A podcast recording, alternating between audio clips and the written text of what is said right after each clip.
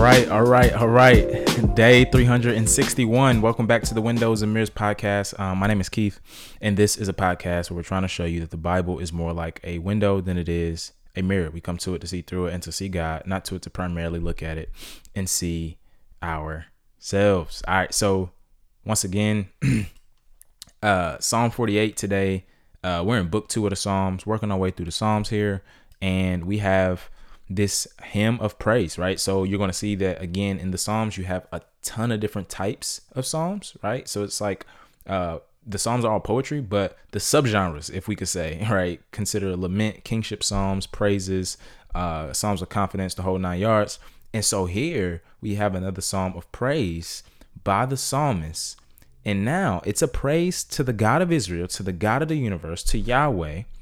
However, it is also the praise of his holy city, his holy mountain city, Mount Zion, also known as AKA Jerusalem, right? So it says this, yo, the Lord is great and highly praised in the city of our God. His holy mountain rising splendidly is the joy of the whole earth. Mount Zion, here it is, the summit of Zaphon is the city of the great king. God is known as a stronghold in its citadels. Remember in the Old Testament, if you know your Old Testament, you know that the temple that David desired to build, but his son got to build, was in the city of Jerusalem. So the Israelites understood God's presence to be everywhere. He was omnipresent for sure, but at the same time, he was uniquely and specially present among his people in the temple. And so the psalmist is going to say here, yo, praise you, praise the city, not because this geographical piece of land is anything special, but because of the one who dwells in it is special, right? And he says, yo, praise the greatness of our God. Stop right there. Who is God? Right? Have we ever thought to ask who is God? If someone came to you and asked you, yo, yo, who is God? You saying praise God, but who is he? Right? Well, if you ask me, I would say this, like the medieval uh, theologian Anselm would say. He would say, yo, God is that which, hear this, none greater can be conceived.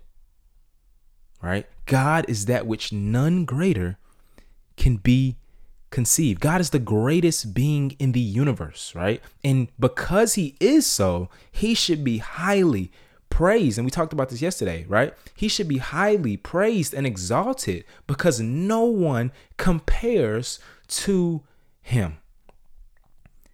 He then speaks of the city. He's like, yo, Mount Zion, which is where, you know, uh, like I said before, uh, God's uh, temple was.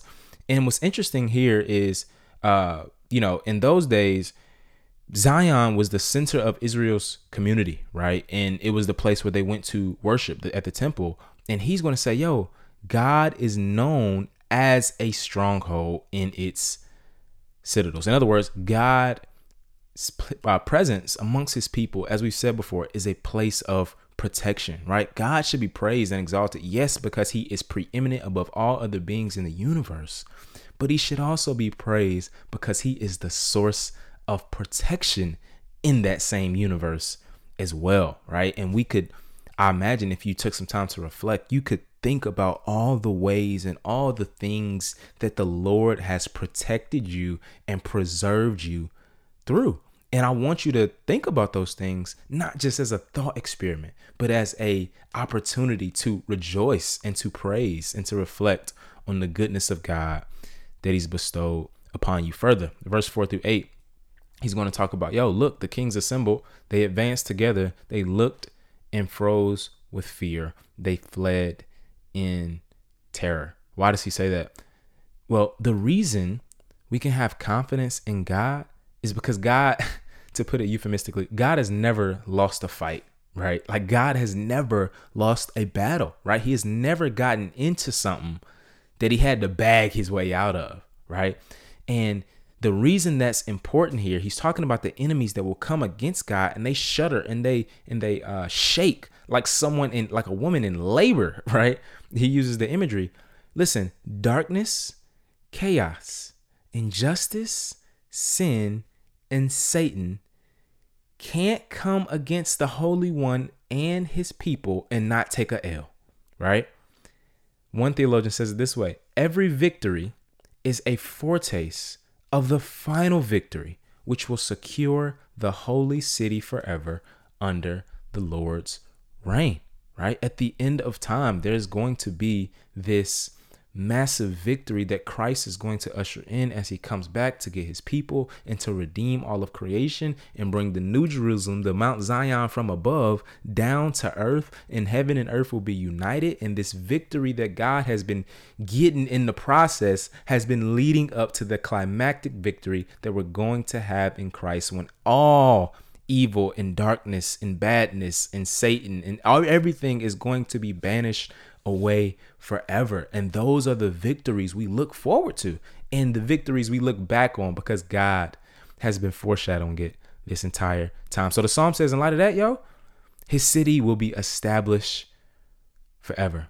Further, he goes on to say, yo, like in your presence, in the city, in the holy mountain, we will contemplate your love forever. And I think that, man, one of the things we have to get better at as believers, especially in this uh, consumeristic uh, age. We just want to do things, right? And I think that that's good and that's fine. And we want to always apply the text. But I think the psalmist is saying here is contemplate God. God is one who is meant to be believed in, yes, but even more than that, beheld, contemplated, meditate upon, gazed upon. Remember what David said in Psalm 27 4? He's like, yo, this is my goal to gaze upon the beauty of the Lord all the days of my life. He wants to gaze upon the beauty of God. St. Augustine, I believe, says it this way. He says, yo, wisdom is attained by the beloved gazing at the lover's face, right? We ought to be those who spend time with God by gazing at his face. There's no way you can come into the presence of God and not be changed. And if you want to be changed, if you're hearing this today and say, Keith, I got so much going on in my life and I want to change it, I guarantee you, if you make the habit of gazing upon and contemplating the Lord, he'll change you. By the end, he shows that the ultimate significance is not primarily in the city itself, but the God who dwells there, right? So he talks about the city in conjunction with God because they're so tightly associated with one another all throughout the Bible, Jerusalem and, and God. But he said, no, no, no. At the end of the day, this God, our God, forever and ever, he will always lead us. Listen, the best thing about having God is that we get to keep him right? He is ours forever and ever. And we are His. And so today, meditate, contemplate, behold the glorious nature of this big, holy, perfect, transcendent, beautiful being who created you, who redeems you, who loves you and who ultimately desires to dwell with you forever. Let's pray.